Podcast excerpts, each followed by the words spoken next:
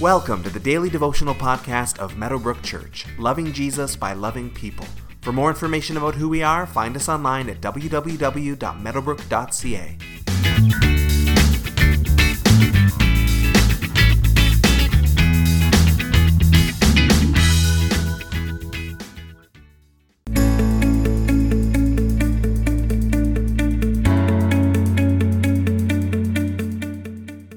seek to grow in our understanding of God, one of the challenges that we've discussed before is that there are elements of God's nature and his character that are held in tension with one another. God is holy, but he is also merciful. He is loving, but he also gets angry. He is strong, but he is also gentle. Part of growing in Christian maturity is learning how to hold these qualities all together in the one incredible God that we serve without losing any. We've been talking about judgment for the last few days as Jesus talks about the end times.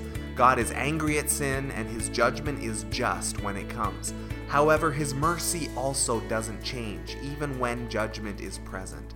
Jesus continues talking about the difficulties that will precede his return. Matthew chapter 24 verses 22 through 28 continues. If those days had not been cut short, no one would survive, but for the sake of the elect, those days will be shortened. At that time, if anyone says to you, Look, here is the Messiah, or there he is, do not believe it. For false messiahs and false prophets will appear and perform great signs and wonders to deceive, if possible, even the elect. See, I have told you ahead of time.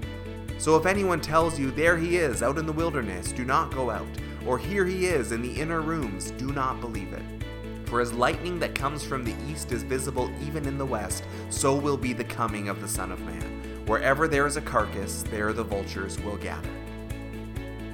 So, in the midst of natural disasters and wars and persecution, Jesus notes that if these days of horror had not been cut short, nobody would survive. That's how bad it's going to get. But for the sake of the elect, for the sake of the church, the days of judgment will be shortened. So there is mercy present even in judgment. There is mercy for his people. And even as it seems that we, the church, will likely be here on earth for this struggle, it causes us to take a look at what some streams of the church believe about the end times, which is that the church will be raptured out of harm's way. It doesn't sound like that from what Jesus says here. And we're given the heads up by Jesus. Don't be deceived by anyone who claims that Jesus has come back.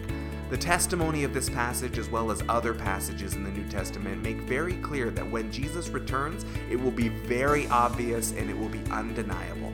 The first time he came, legitimately, he came under the radar. It was a bit harder to see him in that sense. But the second time Jesus comes will be anything but under the radar. So beware of false messiahs and false prophets who may look impressive on paper. I've told you ahead of time, Jesus says. You know it's coming, so you'll know what to watch for.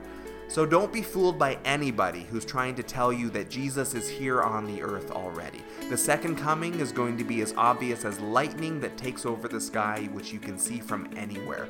So don't worry about being deceived in that way. If it's not as obvious as lightning filling the sky, then it's not Jesus.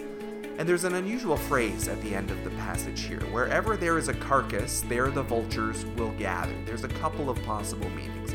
It could mean that just because there's a crowd doesn't mean that the thing they're looking at is good, which is to say that if false prophets are there and they're gaining a following, it doesn't mean the prophets are godly. A crowd can get, get caught up over something that's dead and rotting inside, like vultures that gather around a carcass.